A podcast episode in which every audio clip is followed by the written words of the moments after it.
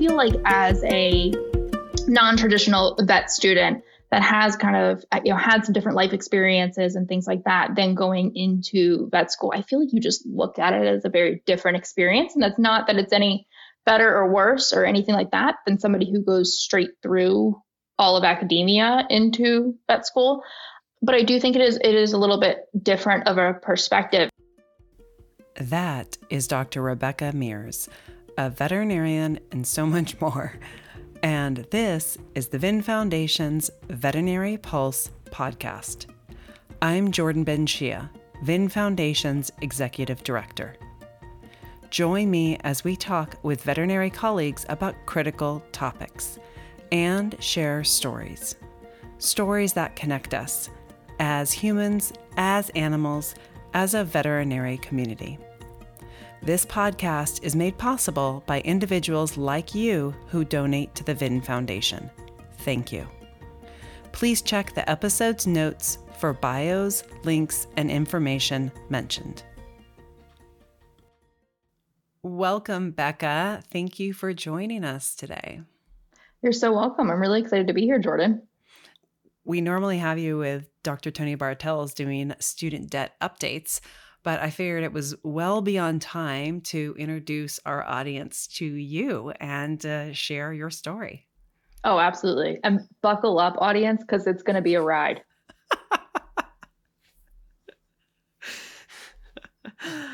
oh, fun for sure. we we aim to have an entertaining podcast here at the Veterinary Pulse. Yeah, we do. So you know how we start these. Let's let's start with your story and let's start with your journey to veterinary medicine. Was there an aha moment for you where you knew it was the profession for you or you knew that you wanted to practice it? There was an aha moment, but it was definitely later in life. I did not grow up wanting to be a veterinarian. I grew up as a horse girl through and through. And everybody would always ask, Do you want to go to vet school? Oh, you're going to be a veterinarian one day. And I was adamant that I would not become a veterinarian. So that was definitely a different different story than many of, you know, my colleagues and classmates during vet school and things. So did you go kicking and screaming? How did you get from I definitely do not want to be a veterinarian with everybody suggesting it to me to going to veterinary school?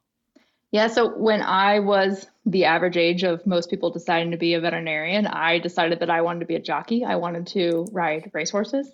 And so that was my goal as a as a kid, and that's actually what brought me to Kentucky, where I uh, am living again, and that's where I did my undergrad degree. But what I did is I kind of did that on a roundabout way, and ended up spending two years doing jockey school and then galloping racehorses for a while and then eventually went back to finish my bachelor's degree.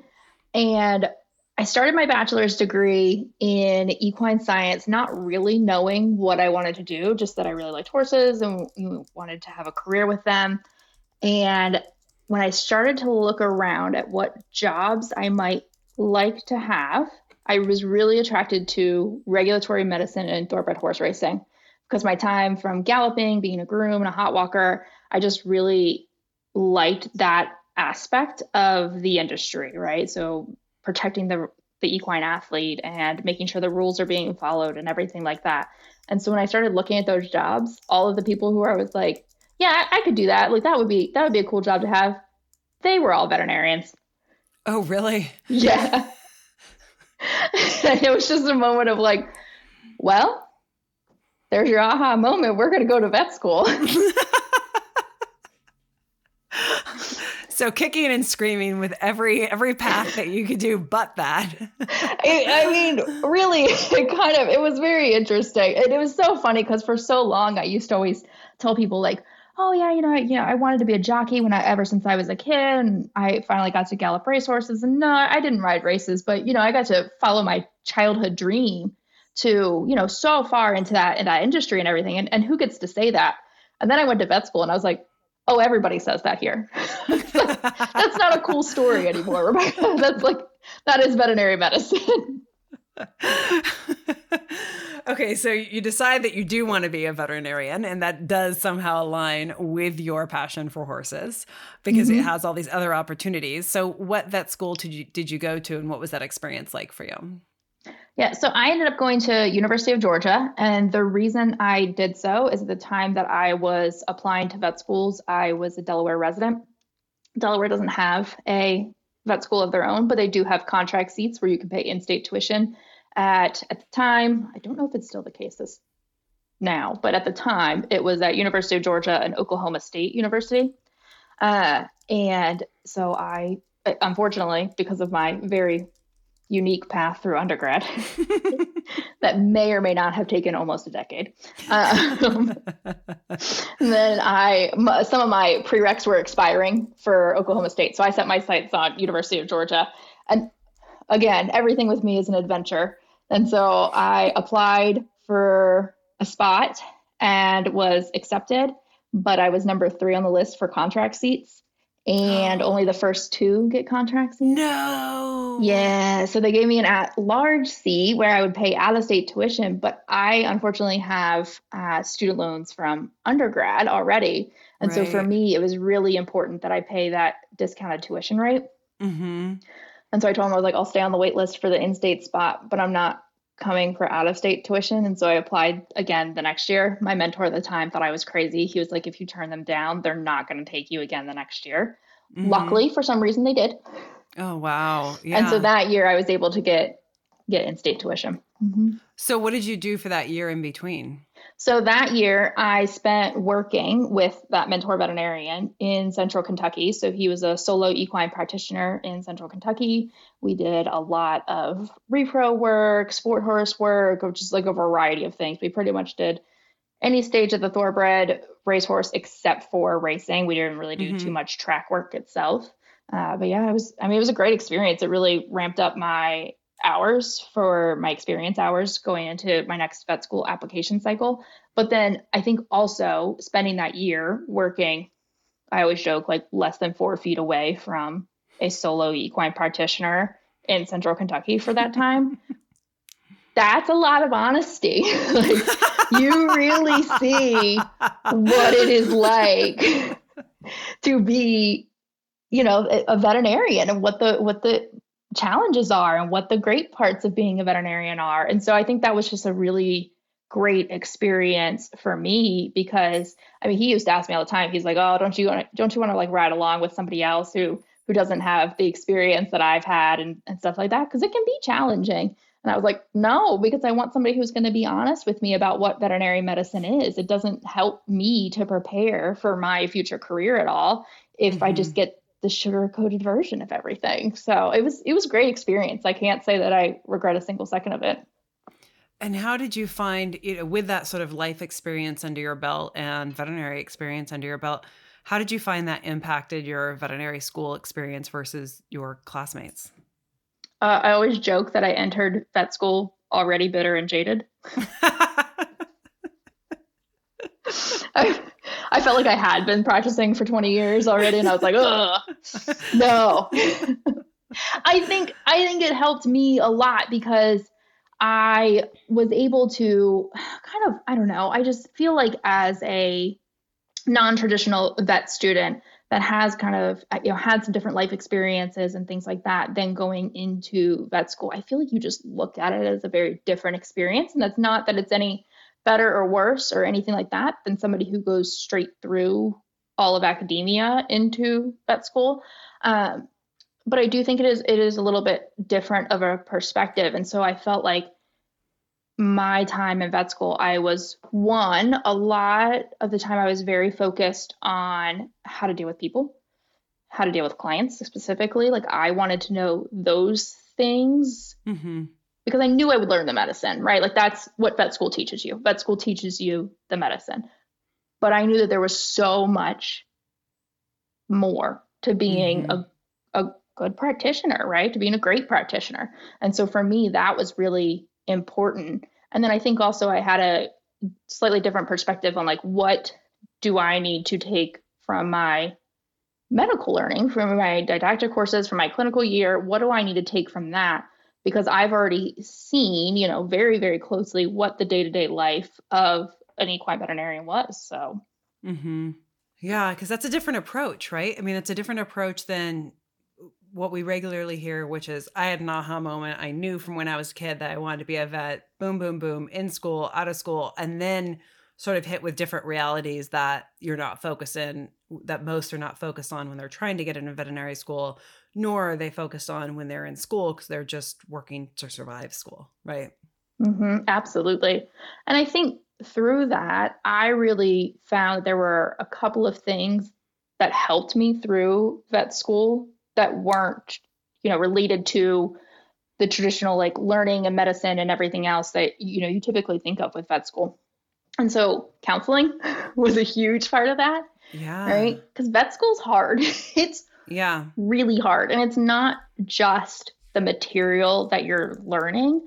Um, you know, they always I've always heard the comparison that, you know, learning in vet school is trying to drink from a fire hose. There's just so much material being thrown at you and that's not just a learning issue but that's also like a time management management um, you know emotional intelligence resiliency. Like there's so much more that's involved in getting through vet school than just being able to sit in your classes master the material take the test and move on. Right. And so i think that is something that i have seen more and more schools adapting but we were lucky enough that when i was at university of georgia we had two embedded counselors there, one who was at uh, UGA's a split campus. So there was one embedded counselor at each of the two campuses. And so I, pretty early on in my vet school time, established a relationship with one of those two counselors and was seeing her pretty regularly. It would, you know, wax and wane as life waxed and waned right. and as clinical rotations started. Like some of them were really hard to go see the counselor. Right. Uh, but I, you know, that was really important to me uh, and I felt like that really made a big difference for me mm-hmm. during vet school and being able to like just survive mm-hmm. what is that experience. Mm-hmm. And do you feel that you were unique in taking advantage of that resource? You know, th- that's a great question. And I think it is funny because so when I started at UGA, there was one embedded counselor and they added the second within like my first year and a half there. And I th- and I noticed a change in the trend of people being one willing enough to talk to a counselor and then two being willing enough to announce that's something they did right because mm-hmm. that's not something you, we really think about running around especially in vet school and being like oh yeah i'm seeing the counselor mm-hmm.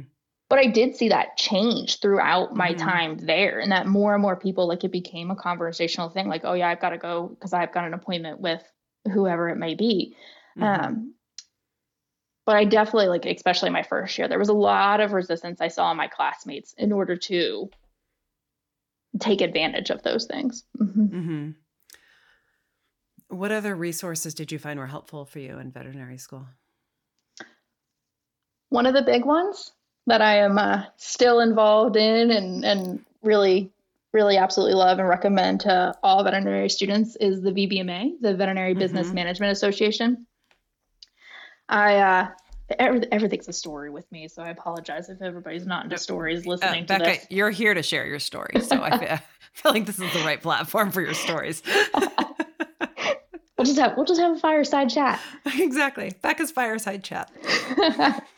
so I, uh, I, my first year of vet school was the first semester, and I was uh, in line to get lunch for another club meeting, and there was the first VBMA meeting was coming up of the of that semester and I remember talking to one of my friends and being like, "Oh, one of vet students really know about business. Like, I just really don't know that that's that's a worthwhile thing to do."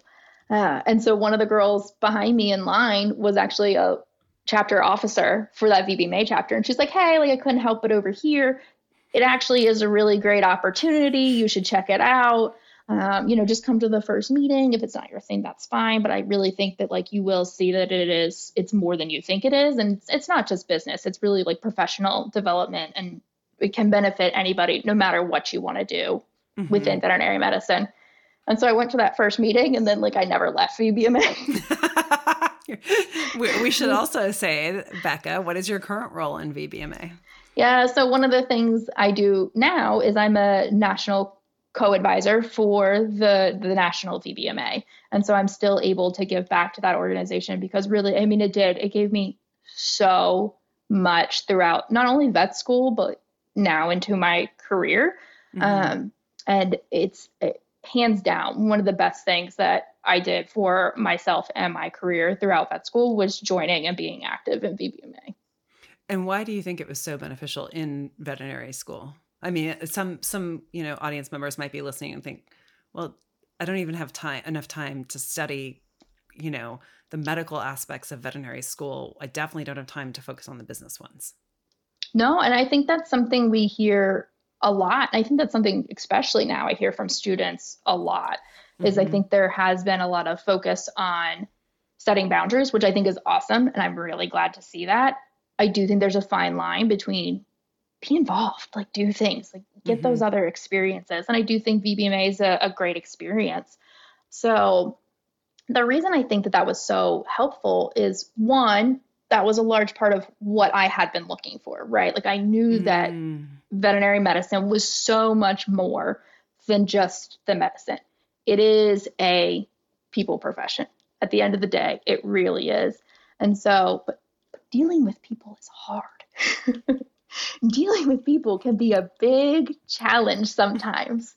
And so I think that was one of the things that I took from VBMA is a lot of that professional development, working in teams, things like that. But then so much more. I mean, the way the the VBMA curriculum is set up with their business certificate program is really designed to give veterinary students you know, you're not going to be an expert in anything, but give you a good knowledge about different areas that will help impact your career and honestly your personal life as well mm-hmm. as you move forward from vet school. So mm-hmm. it just, I can't say enough good things about it. well, it's wonderful that you found something that you found your groove in coming from that sort of an unorthodox journey, right, to veterinary school and then finding something probably, I mean, I would imagine that your extra experience early on, right, that extra year that you took before going, plus your your jockey time, obviously. Uh, very vital to the experience. Very vital. Yeah. but it, it gave you some insight into different areas that you wouldn't have thought as necessary right if you didn't have them and and this is an example of an experience that really has supported you in all different areas right because there's a lot that we can learn from business that can be applicable in our personal lives right i mean it's all, dealing with people is dealing with people personally professionally right any oh, insight yeah. that we can get in that is helpful. Oh yeah, absolutely. I mean, I think even I think even like extroverts, right? Like even extroverts, right. people who love mm-hmm. people, which I'm clearly not one of, by the way I say the word extrovert. Like even for extroverts, like it's hard to deal with people sometimes, and especially as you move forward in your career as a veterinarian, that can be really challenging, right? Mm-hmm. And it doesn't even have to be necessarily in clinical practice, but clinical practice is a great example. Many of our veterinary school graduates don't necessarily have a ton of experience dealing with people. And then you graduate, you walk across that stage, and you're a leader in the clinic that you go to, right? Mm-hmm. So, like day one, you have people looking to you for answers, not just your clients, but your support staff and everything else. And with that, sometimes comes its own difficulties, right? I don't know how to tell everybody this, but sometimes veterinary clinics can have a little bit of drama or maybe even a little bit of conflict. And as a leader in that clinic, as a veterinarian, sometimes you have to figure out how to navigate that, right? Like if you have two technicians that don't get along and those are your two technicians for the day, then like you've got to figure out how to make that team work. Mm-hmm. And I think that's something that vet schools don't necessarily always prepare us for, but is a really big, important part of being a veterinarian. And like we were saying, it goes beyond being a veterinarian. Like that's a great skill to have as a person. Mm-hmm. Mm-hmm. Okay, so so you're in a veterinary school, you're taking advantage of these resources and these opportunities. What happens when you get out of veterinary school? What's your first job? That's a great question because I graduated during COVID. so I am a 2020 graduate. Um, and I wanted Oh, so to go it was, into It was right after. I mean, Oh, yeah. everyone's still in lockdown. Oh yeah, we were in lockdown. Oh yeah. We actually um I mean, they canceled clinics. Like we were kicked out of a hospital. So it was I mean that was a unique experience. Luckily I was able to do some of my rotations virtually. Mhm. Um, and at that point, for our program, we had done enough of our clinical time that we had like satisfied all the requirements that we needed to and everything else. But I mean, to this day, like equine ophthalmology was one of the rotations that I missed. And to this day, every time I have to do an eye exam, I'm like, oh man, it would have been really nice if I had that rotation. like, Dang COVID. yeah and i hear that from like classmates too when i catch up with them and they're like Mhm. oh yeah just you know every time i have to do this i'm just like oh that was that rotation i missed and it's not you know our rotations at Mhm. uga were three weeks it's not that having three weeks of equine ophthalmology would have made me an expert in it right Right. but it is right, that that comfort idea of Right. if only i had had this experience so yeah. but yeah, so I mean, it was it was a difficult time. I wanted to go into equine medicine. I knew that's what I wanted to do after vet school, um, but I wasn't sold on doing an internship for Mm. so many equine veterinary focused veterinary students. That's kind of what you hear you're supposed to do for so long Mm, uh, mhm. is that you you know you go to vet school and then you do your equine internship like that that's the path and then you can go find a job Mhm. and that wasn't really what I wanted to do. The way that I learn, the way that I wanted my life to go, the way that I know about like, you know, the things I know about like my mental health and me as a person, that just wasn't a good fit for me. Mhm. Um, and so I was looking to go straight into general practice. And at least at that time, it's a little bit better now, but at least at that time, those jobs were kind of hard to find because, you know, most people wanted an internship trained veterinarian. Mhm. Mhm. And so I was traveling, applying for jobs, interviewing, and everything. Um, and then COVID happened. And if there was one thing that went away real fast, it was job opportunities for new graduates to go into equine practice. Um, you know, we Why saw that you think- everywhere. why do, do you? So you don't feel like it was unique to equine? I mean, it was it was unique in that nobody wanted to hire for those positions anymore, or at least in my experience, it seemed that Mhm. way. Versus what I saw in my small animal colleagues is maybe like a delayed start date or um, you know, just kind of like a hey, we're trying to figure things out right now. I did hear Mhm. about some people who had, if they hadn't signed their contract yet, that the clinic was trying to negotiate a lower salary because, I mean, at that time, Right, that's when who everything knew? was Mhm. shut down. Mm-hmm. Yeah, nobody had any idea. We didn't know Right. at the time that the result of COVID in veterinary medicine would be this Huge, boom. huge boom. Right. Nobody boom. knew that. Mhm. Yeah. So I mean, it was it was. I mean, at that time, people could barely even get you know into their clinics and stuff like that. So Right. it was it was an interesting experience. So why do Um, you think equine was so, you know, hesitant? Do you think that's the proximity of people working together? Or, I mean, that doesn't really make sense because in practices, you've got the same thing. So, I think because when you're looking at a practice already that is willing to kind of go outside the norm and hire a fresh, brand new new grad as an mhm. equine practitioner, those opportunities are already few and far between. yeah. Um, and then when you put into place, like nobody knows what's going to happen with their business, like the last thing that those practices want to do is add on an associate. So it's not like they were like, oh, we don't want a new grad, but we'll take somebody else. Like by Right, large right. and far, a lot of those places were just like, yeah, we're not going to hire anybody right now. Right. Everybody was sort of in lockdown with what they did with business because they didn't want to extend expenses and then not be able, yeah, to cover it. Yeah, Mhm. absolutely. Okay, so you've graduated. It's in the it's in the middle of lockdown for COVID. Yeah. and, and all my jobs dried up. Nobody wants to talk to me anymore. that was comforting. Uh, oh my gosh. so I was very lucky in that mm-hmm. the mentor that I had mentioned before was still a solo practitioner in central Kentucky. And he was actually looking to move his practice outside of Kentucky. And he was like, I could use some help because I have a lot of business stuff I need to focus on. And I know what I'm going to get from you, right? My clients know you. I know you. We had a really great relationship.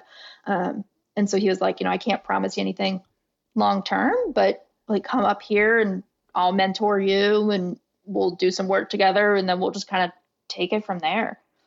So that's what I did. And it really was. I mean, it was a great, a great experience because again, like I said, I knew that person and I knew that person very, very well. And so mm-hmm. I knew the level of mentorship that I would receive. And that level of mentorship that I received was what I wish anybody would get in veterinary medicine. I mean, I could literally be across town and I was like, I don't know what I'm looking at. Can you come check this out? And he would drop what he was doing, get in the truck and come. So, I mean, that oh, was just, yeah. Yeah. I mean, it was really like, I cannot give him enough credit for being just a fabulous mentor and, and friend to mm-hmm. me. Um, and so, yeah, I mean, just that was, it was really like the, as weird as it is to say like the best start to my career that I could have right. received. Um, and so, yeah, so I was there for a little while. Uh, and then was, as things started to level out and we realized how busy we mm-hmm. were going to be post mm-hmm. uh, post the initial uh, shutdown and everything like that, then jobs started opening up, and I was able to find a, a clinic that was looking for an associate, and I made my way to a new clinic. Wow. Okay. So you made your way to a new clinic and then you know, last year sometime you made your way to VIN. So what's your current role in the veterinary profession? Yeah, a strange switch, huh? so I now work for VIN, um, and I do a lot of crossover work with the VIN Foundation as well. And mm-hmm. so what I Which do, super grateful for. Thank you. Um, and so what I do there is largely a big, one of my biggest sections of my multiple hats that I wear at VIN um, is student debt education and repayment help for veterinarians and vet students.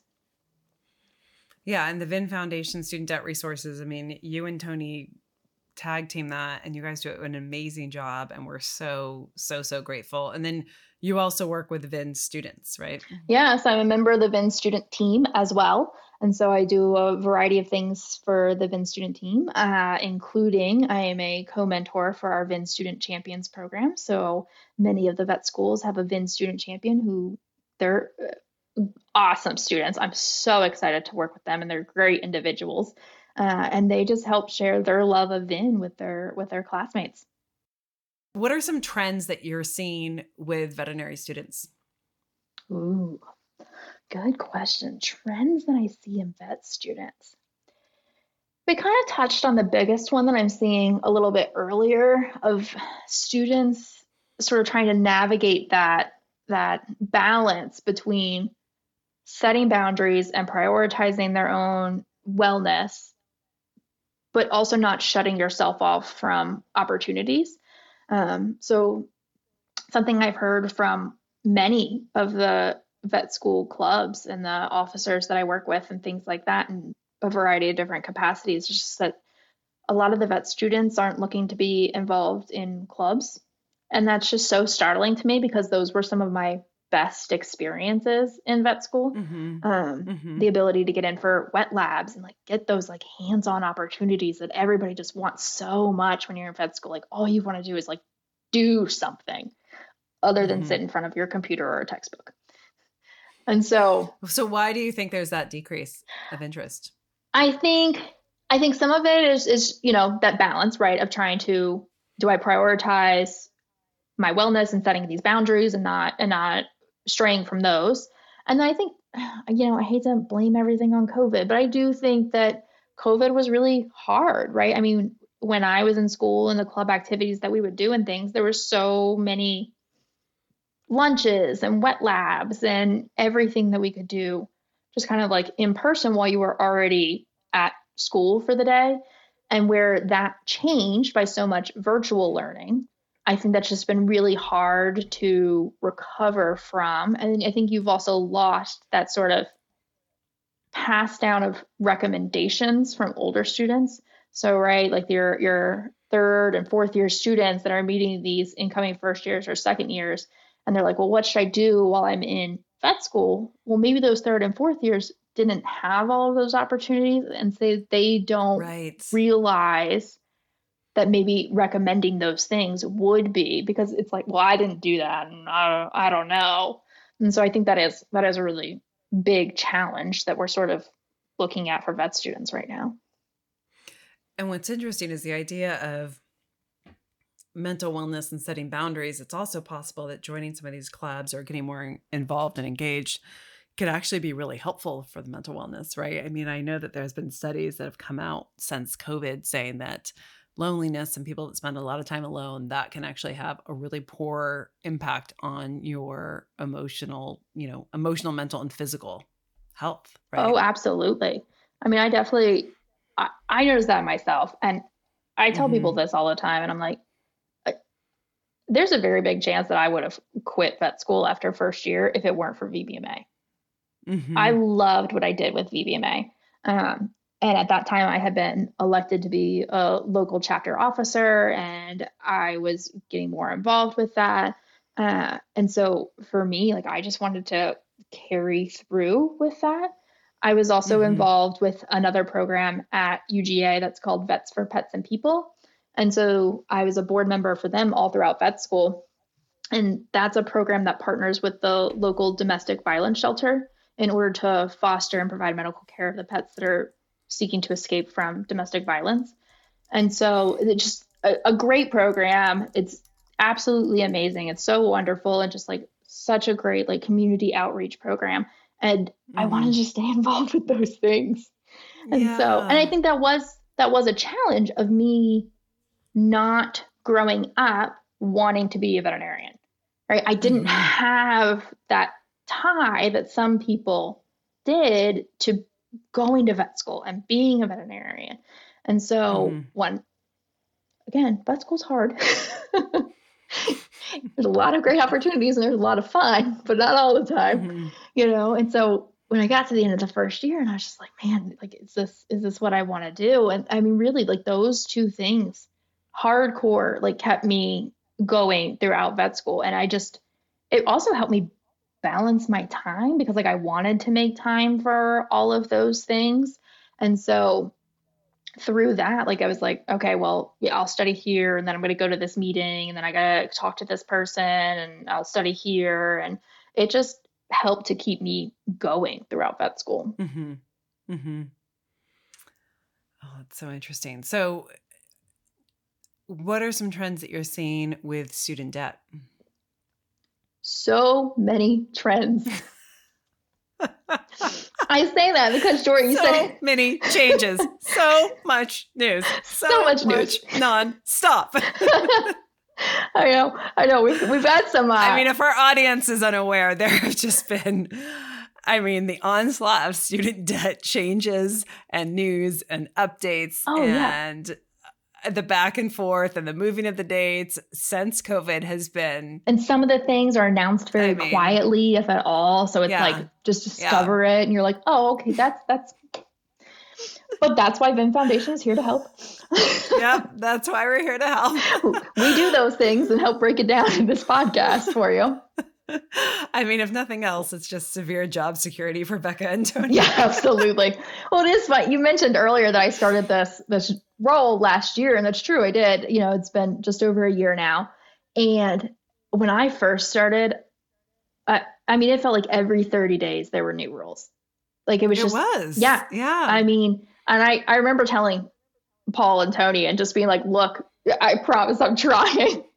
like, it's just it's really hard to learn these things when every 30 days it's like, nope, everything you just had forget it. Gone. Yeah. Yeah. So I mean, that's yeah. that's why I love what I get to do, right? Is because mm-hmm. I doing this recognize how challenging it is to keep up with these things and understand it and everything else. And so I love being able to help vet students and veterinarians better understand that because you go to vet school mm-hmm. to learn medicine. You mm-hmm. learn to be a veterinarian. You don't mm-hmm. learn to be a student debt expert. And so, except for a couple of us. And so, and so I just think that's such a great thing that we offer and that mm-hmm. is there for our professional community to be able to help navigate those situations because again let's not like finances are not fun sometimes right. like mm-hmm. there's just like few people in the world that think they're fun but the large majority of us are like not really what i want to mm-hmm. sit down and do on my friday evening so yeah. it's just again that's like a huge you know it's we know it's a huge stressor in the profession and i just think being able to help people navigate that it's just it brings me joy which seems yeah. weird to say but what are some of your favorite student debt resources the VIN Foundation Student Debt Center. And I'm not even saying that through like any. I promise we're not paying her to say that. Yeah, no, no one's paying me to say that, truthfully. Um, no, it's not even that. I remember my first year of vet school going to a mm-hmm. VBMA meeting, and it was Tony giving the climbing Mount De- lecture. And I was just like, this is legit. Like, I distinctly remember like sitting in the class. Like I can tell you that I I'm, I was on the right side of the room. Like I mean I could it was it was a moment for me. Here's your aha moment. Yeah, that was the aha moment. yeah. So I mean I just and that really like I don't know, that would just like open the doors for me to for the the resources that are available through the student, you know, the student debt center or through VIN Foundation. And those tools are just so incredibly helpful. And I know so many people focus on the loan repayment simulator, but it's more than that. There's so mm-hmm. much more. I mean, it's the blog posts and the podcasts and our wiki debt, which is like a encyclopedia of student debt things you need to know and breaking down all those confusing terms and things. And there's a My Student Loans tool, which helps you to learn so much more about the specific loans that you have. Like it really is just in a, a wealth of resources. And again, not to plug, nobody's telling me to do this, but they're free. Who doesn't like free stuff? I love free stuff to this day. Okay, is there anything else you want to leave our audience with? I think that your story has been, I really appreciate you taking the time to share it with us. And, um, you know, we've been trying to record this podcast for truly it's months. It's been a while. it's been a while. But it just seemed like, you know, we, we, we wanted to have your story sh- shared. And I, and I think that you bring so much insight in this. I love these more, uh, you know, all the stories are vitally important in their own way. And I also think that this unorthodox approach that you had um, is really insightful as well, right? Just showing people that it doesn't need to be this aha moment from childhood, right? And there can be other things that happen and and there's different paths and whatever your path is that's what's right for you so i love um, you know hearing and sharing with our audience how you've found your way within veterinary medicine and all these different aspects of it um, I feel like I embody that like path to success and it's not like a, a line on the graph. It's like that weird, like squiggly. right. Yeah, I feel like that's that like progress is not linear. Yes. Yeah. I feel like that's my life story. One day when I write my autobiography, we'll just include that image on the cover. okay, so last question that I'm sure that you know that I ask people all the time, which is do you have a secret talent or something that you enjoy doing that others might not know about? Oh, I did know it was coming. and I still don't know that I'm prepared for it.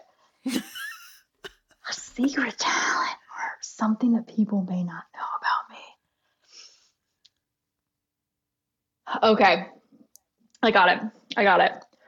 All right. This isn't this isn't actually like completely unknown. I also can't believe that I'm sharing here. So one night after the kids went to bed, my nieces and nephews, my sister and brother in law, and I decided that we would just get wild and measure wingspan versus height. Like your arms from fingertip to fingertip versus mm-hmm. your height. Because in most mm-hmm. people, it's like about equal. Except my arms are quite a bit shorter than my height. Got pretty short arms, which was really fun being an equine veterinarian and having to palpate things. And so all of my nieces and nephews now call me Beccasaurus. And that is like my family nickname now is like Beccasaurus. And I get a ton of dinosaur gifts from my nieces and nephews Who frequently. Would have known? Who would have known? I know. Now everybody's going to look Secret at me. talent as a dinosaur. I'll, yeah. I'll know people who have listened to the podcast now because they're going to like eye up my arms and be like, I mean, obviously, we're putting like a dinosaur emoticon when we share this. Absolutely. Because they got to listen to the end to get that. So,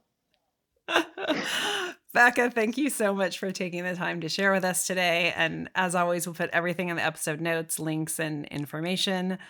Thank you, Becca. I really appreciate your time. Thank you, Jordan. I really appreciate it. And thanks, everybody, for hanging in on the ride. Bye. Bye. Thank you for joining us for this episode of the Veterinary Pulse. Please check the episode notes for additional information referenced in the podcast. If you enjoyed this podcast, please follow, subscribe, and share review. We welcome feedback and hope you will tune in again. You can find out more about the VIN Foundation through our website, vinfoundation.org, and our social media channels. Thank you for being here. Be well.